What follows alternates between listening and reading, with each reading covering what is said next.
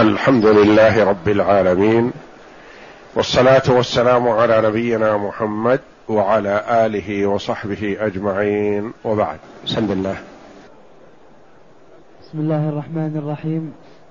قال المؤلف رحمه الله تعالى وقد دخل في هذه الجملة ما وصف الله به نفسه في سورة الإخلاص التي تعدل ثلث القرآن حيث يقول قل هو الله أحد الله الصمد لم يلد ولم يولد ولم يكن له كفوا أحد.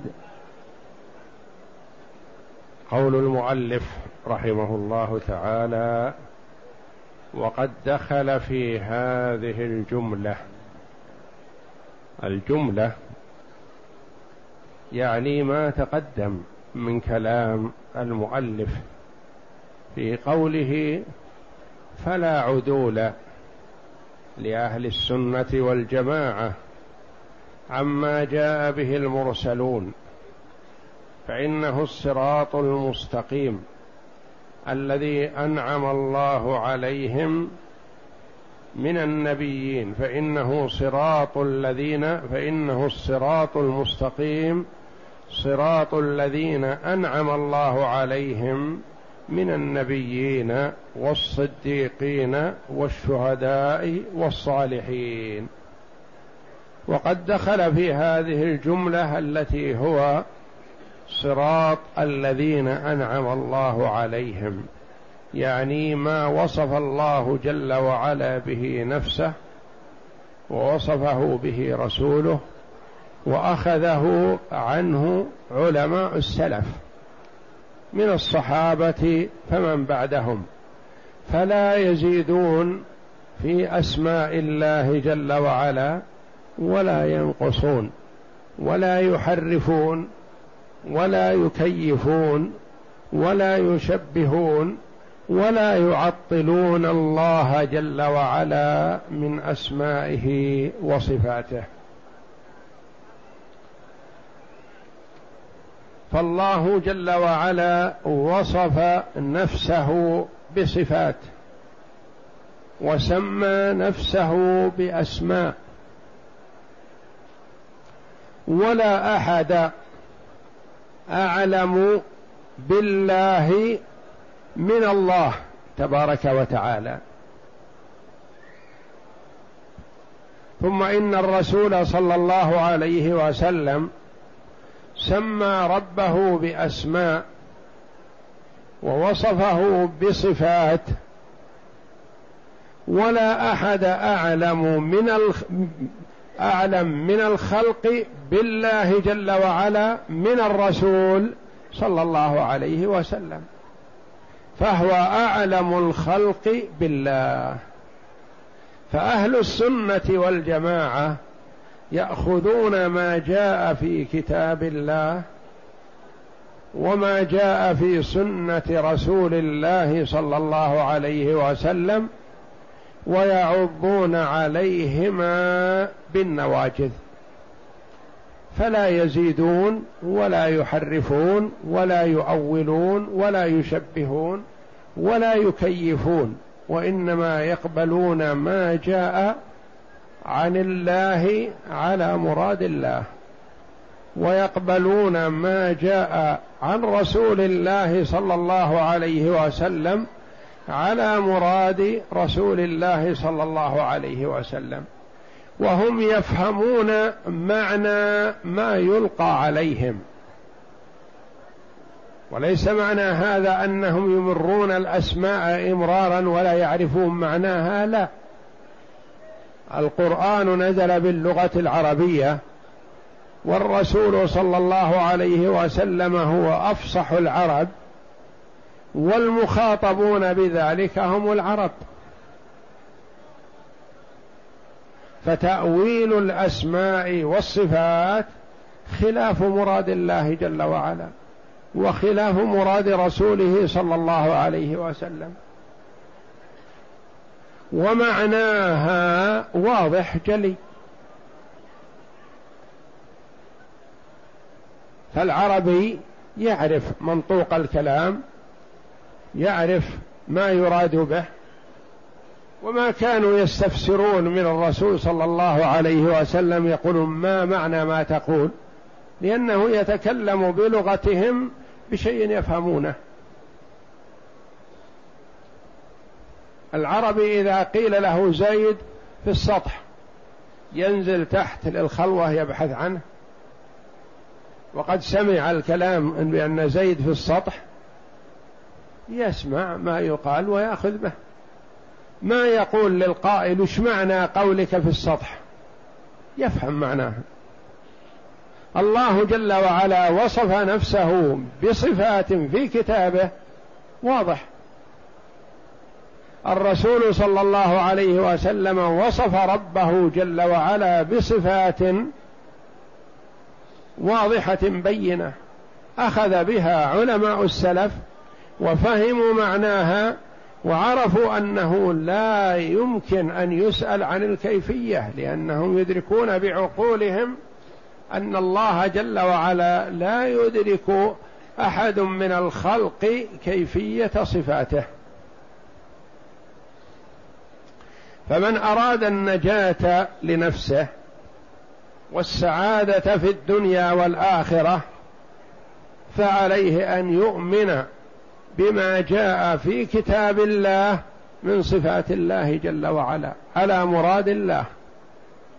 وبما جاء في سنة رسول الله صلى الله عليه وسلم على مراد رسول الله صلى الله عليه وسلم. الله جل وعلا وصف نفسه بأنه العزيز. فمعنى العزة واضح. وصف نفسه أنه يرى ويبصر. فمعنى هذا واضح. وصف نفسه بأنه أحد. وصف سمى نفسه بأنه الله. وأنه أحد وأنه صمد. ونفى عن نفسه صفات النقص والعيب التي يمكن أن تعرض. انه منزه عن ال... عن النقائص جل وعلا. فلذا قال المؤلف رحمه الله وقد دخل في هذه الجملة ما وصف الله به نفسه في سورة الإخلاص. سورة الإخلاص هي سورة قل هو الله أحد. يعني أنها خالصة في صفة الباري جل وعلا. أو أنها تخلص من آمن بها من الشرك.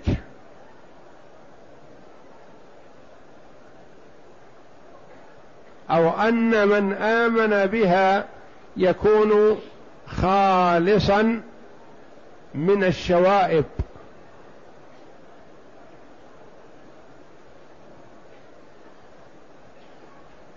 والله جل وعلا سمى نفسه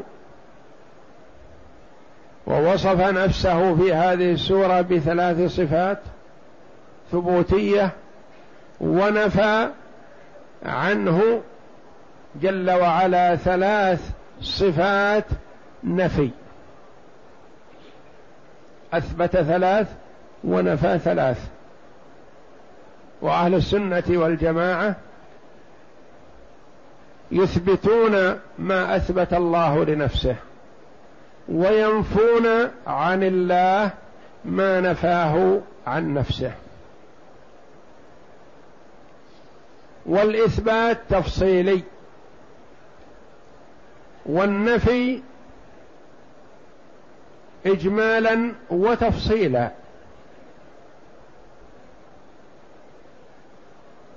وكذلك الإثبات اجمالا وتفصيلا. لكنهم لا يثبتون لله إلا ما أثبت لنفسه أو أثبته له رسوله صلى الله عليه وسلم. والنفي ينفون عنه اجمالا ويتأدبون مع الله جل وعلا فلا يفصلون في النفي. تأدبا مع الله. النفي ما يفصلون فيه وإنما ما ورد يأخذون به. وما لم يرد ينفون صفات النقص عنه إجمالا ليس كمثله شيء. ولم يكن له كفوا أحد. لا مثيل له ولا شبيه له. هذا إجمال.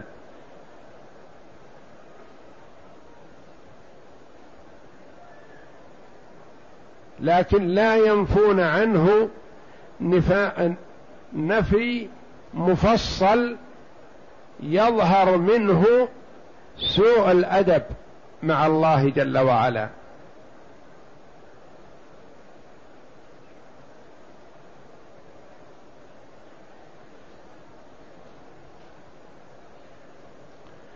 وهذه السورة العظيمة سماها الرسول عليه الصلاة والسلام أنها تعدل ثلث القرآن. ثلث القرآن. قيل في هذا اولا معنى ثلث القرآن يعني في الثواب.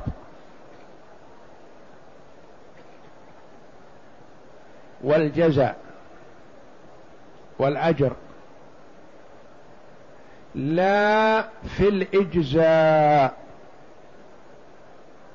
فرق بين الجزاء والإجزاء. ورد في ألفاظ الشارع كثيرة. في الجزاء. لكنها ما يقال إنها تجزئ عن هذا. مثلا قول الرسول عليه الصلاة والسلام عمرة في رمضان تعدل حجة وفي رواية معي. هذا نسميه في الجزاء في الثواب. لكن شخص ما حج حجة الإسلام يقول أنا أريد أن أعتمر في رمضان وعمرة رمضان تكفي عن الحج بل هي تعادل حجة مع الرسول ولا أحج. هل يصح منه هذا؟ هل نقبل منه هذا؟ لا. نقول تعدل حجة في الجزاء والثواب. ولا تعدلها في الإجزاء. وقال عليه الصلاة والسلام من قال لا إله إلا الله وحده لا شريك له له الملك وله الحمد وهو على كل شيء قدير.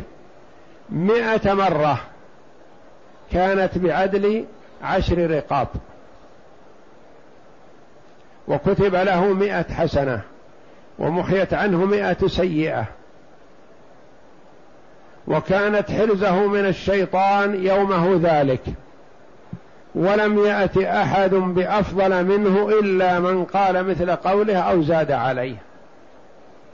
الشاهد عندنا قوله كانت بعدل عشر رقاب واحد عليه عشر رقاب مثلا عليه عتق عشر رقاب مكلف بهذا قال أقول لا إله إلا الله وحده لا شريك له له الملك وله الحمد وهو على كل شيء قدير مئة مرة ويكفي. هل يجزي؟ لا. لكن في الأجر في الأجر نعم كما قال عليه الصلاة والسلام. من قال لا إله إلا الله وحده لا شريك له له الملك وله الحمد وهو على كل شيء قدير. مئة مرة له من الأجر مثل ما لو أعتق عشر رقاب. وقوله صلى الله عليه وسلم من قال لا إله إلا الله وحده لا شريك له له الملك وله الحمد وهو على كل شيء قدير. عشر مرات كانت بعدل عشر رقاب من بني إسماعيل. أربع رقاب من بني إسماعيل. أربع رقاب. لا إله إلا الله وحده لا شريك له. له الملك وله الحمد وهو على كل شيء قدير. عشر مرات. لو شخص عليه عاش أربع رقاب. كفارة مثلا. وقال لا إله إلا الله وحده لا شريك له. له الملك وله الحمد وهو على كل شيء قدير. عشر مرات. تكفيه عن عشر الرقاب في الإجزاء؟ لا. فرق بين الإجزاء والجزاء الثواب. تعدل ثلث القرآن يعني في الثواب. شخص قرأ ثلث القرآن وآخر قرأ سورة الفاتحة سورة الإخلاص قل هو الله أحد له أجر مثل أجر من قرأ ثلث القرآن في الأجر.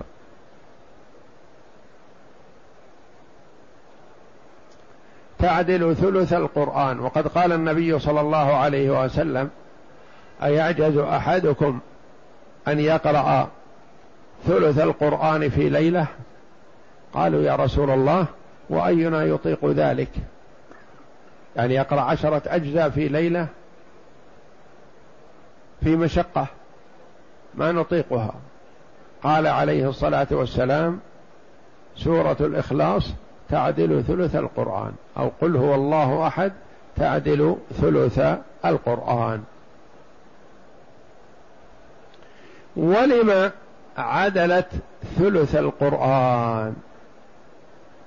أقوال للعلماء رحمهم الله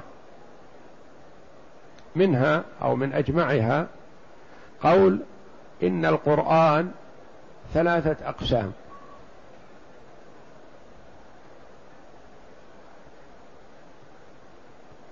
تعريف بالله جل وعلا. وإخبار عن الأمم السابقة والرسل. وأحكام أوامر ونواهي. هذه ثلاثة أثلاث. الإخبار عن الله جل وعلا في سره قل هو الله أحد. وقيل لأن القرآن جاء بالتوحيد. والهدف من إنزال القرآن وإرسال الرسل وإنزال الكتب هو توحيد الله جل وعلا وما خلقت الجن والإنس إلا ليعبدون.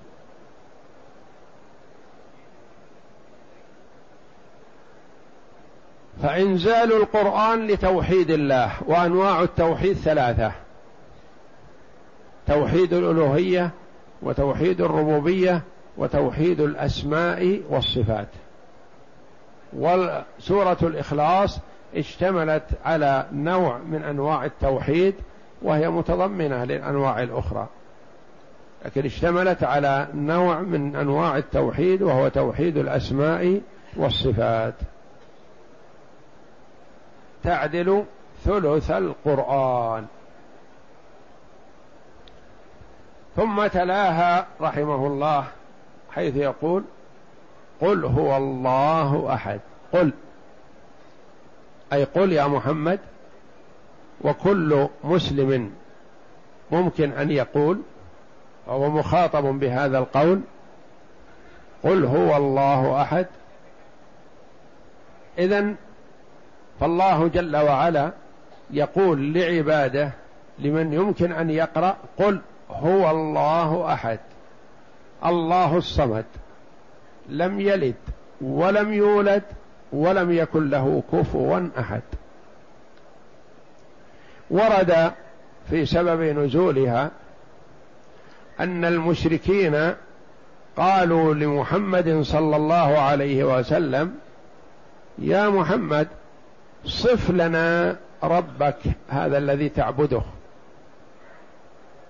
فأنزل الله جل وعلا هذه الآية هذه السورة الكريمة. وورد أن اليهود قالوا للنبي صلى الله عليه وسلم صف لنا ربك يا محمد. فأنزل الله جل وعلا هذه السورة العظيمة.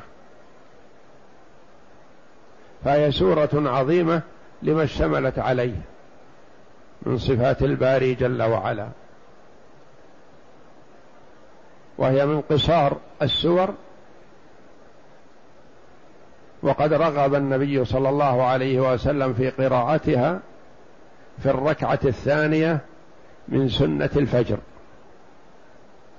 يقرأ في الركعة الأولى قل يا أيها الكافرون لا أعبد ما تعبدون وفي الركعة الثانية قل هو الله أحد.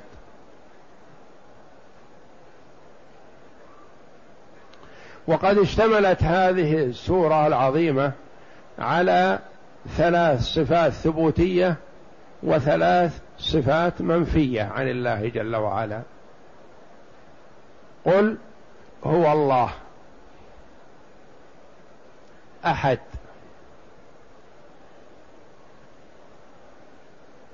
الله الصمد. ثلاث صفات. الله وأحد والصمد.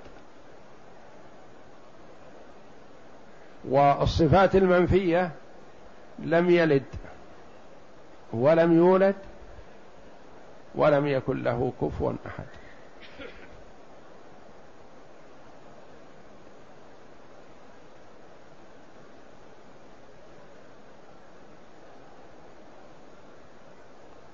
فالله هو المألوه الإله هو المعبود.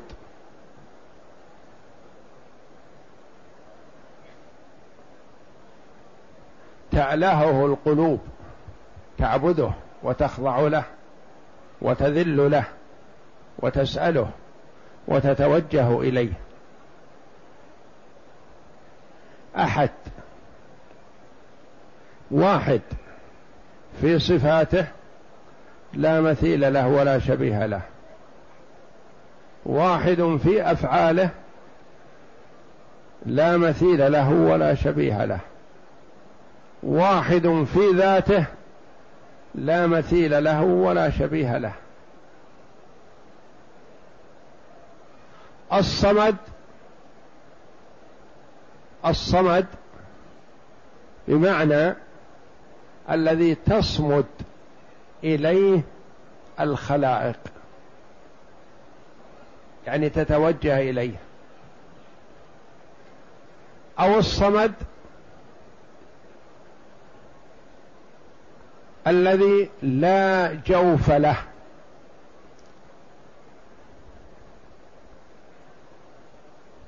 لأن الجوف يحتاجه من يأكل ويشرب.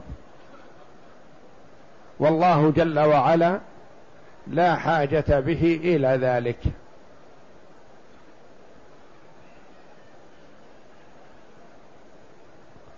أو الصمد الذي انتهى إليه السؤدد والكمال بذاته سبحانه وتعالى. والملك يعبر عنه بأنه صمد يعني لا جوف له فالملائكة لا يأكلون ولا يشربون.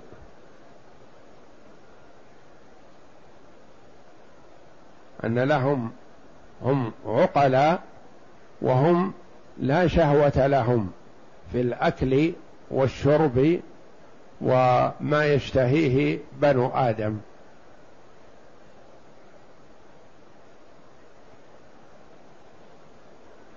لم يلد جل وعلا ولم يولد يعني لا ولد له ولا أب له. وقدم جل وعلا أنه لم يلد على قوله ولم يولد مع أن الأصل تقديم الوالد على الولد. ولكن لأنه ما قال أحد من الخلق بأن الله جل وعلا له والد. ما أحد قال عاقل قال بأن الله له والد. وإنما قال كثير بأن الله جل وعلا له ولد وهو منزه عن هذا. فقدم جل وعلا في النفي ما أثبته بعض الخلق من النصارى وغيرهم. فهو لم يلد لا ولد له جل وعلا. وهو منزه عن الولد لأن الولد فيه شبه من والده. والله جل وعلا لا شبيه له. والولد ينشأ من بين زوجين. والله جل وعلا منزه عن ذلك. والولد يريده الوالد ويحرص عليه لأنه في حاجة إليه ويريد منه أن يخلفه بعد موته. ولا يحب المرء أن يكون مقطوع وإنما يكون له خليفة إذا مات يخلفه أولاده.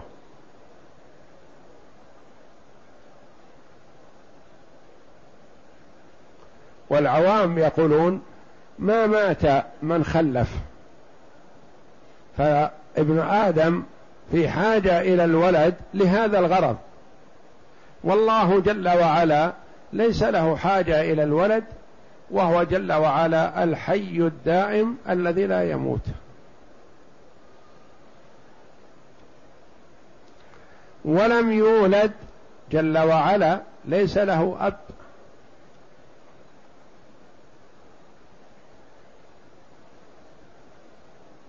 لأنه منزه عن المثيل والشبيه والمكافئ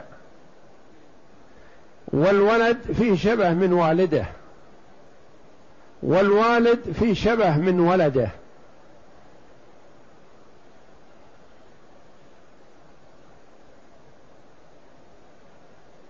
وقد قيل بأبه اقتدى عدي في الكرم ومن يشابه أبه فما ظلم. فالوالد الولد كثيرا ما يشابه أباه في صفة أو صفات. والله جل وعلا منزه عن هذا لا أحد يشابهه ولا يماثله سبحانه وتعالى. وقد يكون فيه شبه من والده وإن اختلف اللون أو الطول أو العرض أو الطبع أو غير ذلك.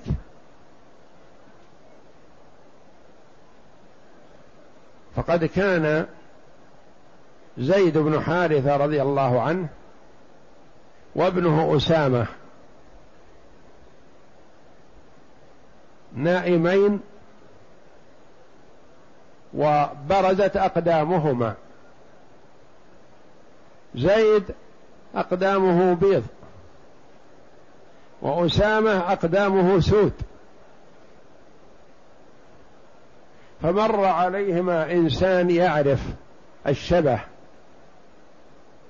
كما يعبر عنه في الوقت الحاضر يقال مري يعرف الشبه مجزز المدلجي. قال إن هذه الأقدام بعضها من بعض. هذا قدم أبيض وهذا قدم أسود لكن قال هذه بعضها من بعض. وهو ما يعرف الرجلين ولا يعرف من تحت الغطاء. فسر بهذا النبي صلى الله عليه وسلم لأن فيه شهادة هذا العربي الذي يعرف الشبه بأن أسامة هو ابن زيد وهما حب رسول الله صلى الله عليه وسلم وابن حبه رضي الله عنهما وأرضاهما. قال هذه الأقدام بعضها من بعض يعني هذا في شبه من هذا وإن كان هذا أسود وهذا أبيض.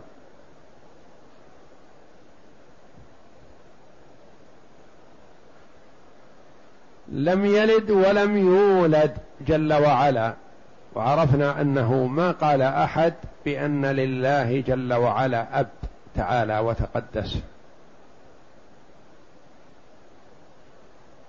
ولم يكن له كفوا أحد. هذه الصفة الثالثة المنفية. لا أحد يشابهه ولا أحد يماثله ولا أحد يكافئه كفءا له. أو على قدره تعالى وتقدس. فهذه السورة العظيمة فيها ثلاث الصفات المثبتة وهي صفات عظيمة صفات الكمال والقدرة والألوهية والعطاء وثلاث صفات منفية لأنها صفات نقص.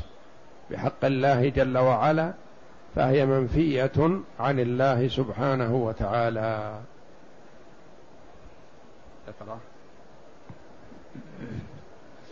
قوله وقد دخل إلى آخره شروع في إيراد النصوص من الكتاب والسنة المتضمنة لما يجب الإيمان به من الأسماء والصفات في النفي والإثبات.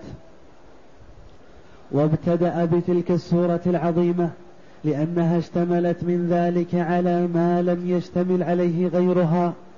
ولهذا سميت سورة الإخلاص لتجريدها التوحيد من شوائب الشرك والوثنية. يعني من اعتقدها سلم من الشرك وصدق بها وآمن بها. نعم. روى الإمام أحمد في مسنده عن أبي عن أبي بن كعب عن أبي بن المشركين قالوا يا محمد انصب لنا ربك. فأنزل الله تبارك وتعالى قل هو الله أحد الله الصمد إلى آخر السورة.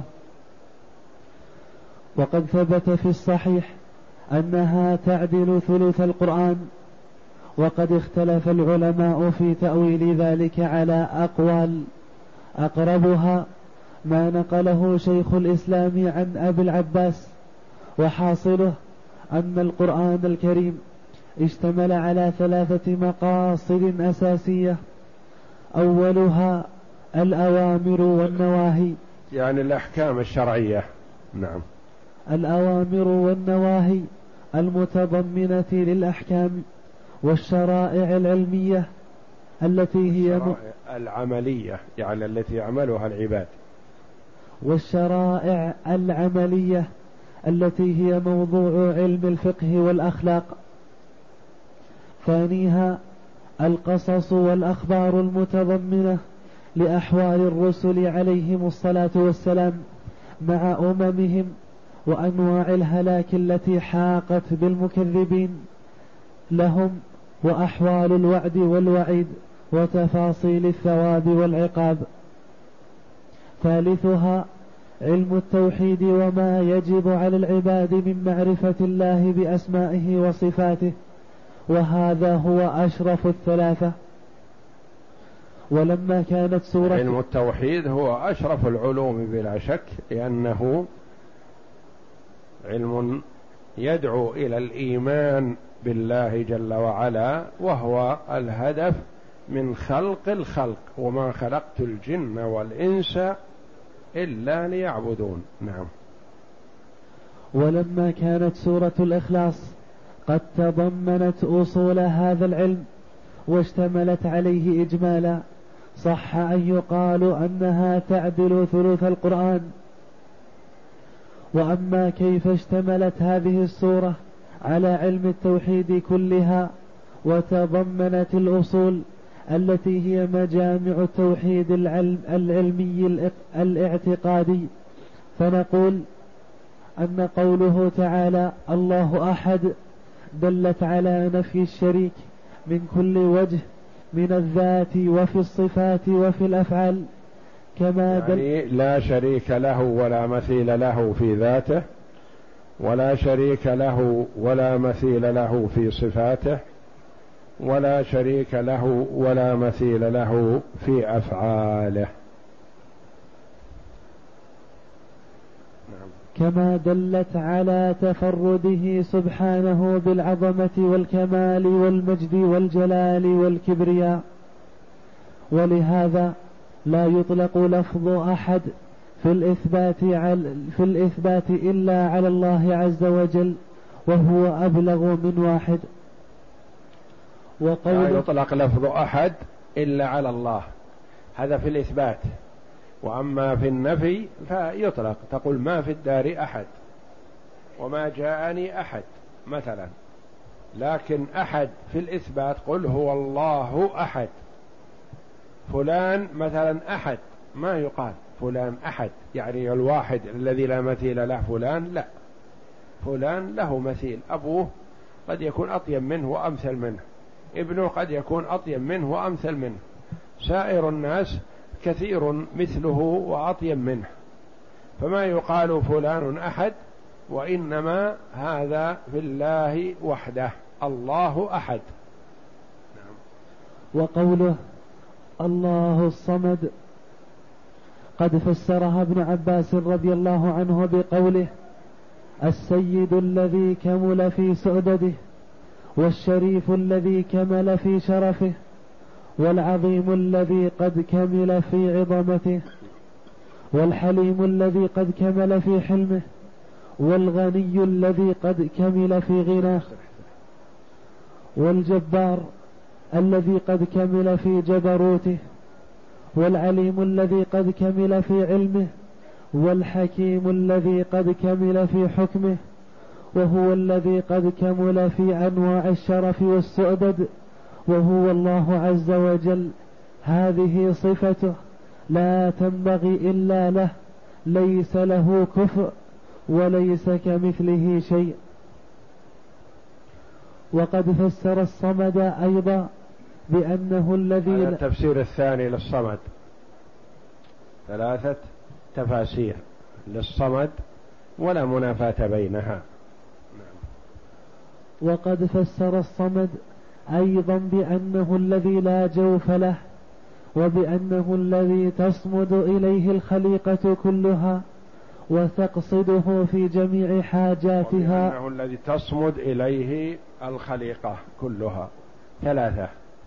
بأنه الصمد الذي انتهى إليه الكمال والشرف والسؤدد أو الصمد الذي لا جوف له أو الصمد الذي تصمد إليه الخلائق يعني تتوجه إليه الخلائق. وتقصده في جميع حاجاتها ومهماتها. فإثبات الأحدية لله تتضمن نفي المشاركة والمماثلة. والمماثلة. وإثبات الصمدية بكل معانيها المتقدمة. تتضمن إثبات جميع تفاصيل الأسماء الحسنى والصفات العلى وهذا هو توحيد الإثبات. وأما النوع الثاني وأما النوع الثاني وهو توحيد التنزيه فيؤخذ من قوله تعالى لم يلد ولم يولد ولم يكن له كفوا أحد كما يؤخذ إجمالا من قوله الله أحد. أي لم يتفرع عنه شيء ولم يتفرع هو عن شيء وليس له مكافئ ولا مماثل ولا نظير. فانظر كيف تضمنت هذه السورة توحيد الاعتقاد والمعرفة. وما يجب إثباته للرب تعالى من الأحدية المنافية لمطلق المشاركة. المشاركة. والصمدية المثبتة لجميع صفات الكمال الذي لا يلحقه نقص بوجه من الوجوه ونفي الولد والوالد الذي هو من لوازم غناه وصمديته وأحديته ثم نفي الكفء المتضمن لنفي التشبيه والتمثيل والنظير فحق لسوره تضمنت هذه المعارف كلها أن تعدل أن تعدل ثلث القرآن. والله أعلم وصلى الله وسلم وبارك على عبده ورسول نبينا محمد وعلى آله وصحبه أجمعين.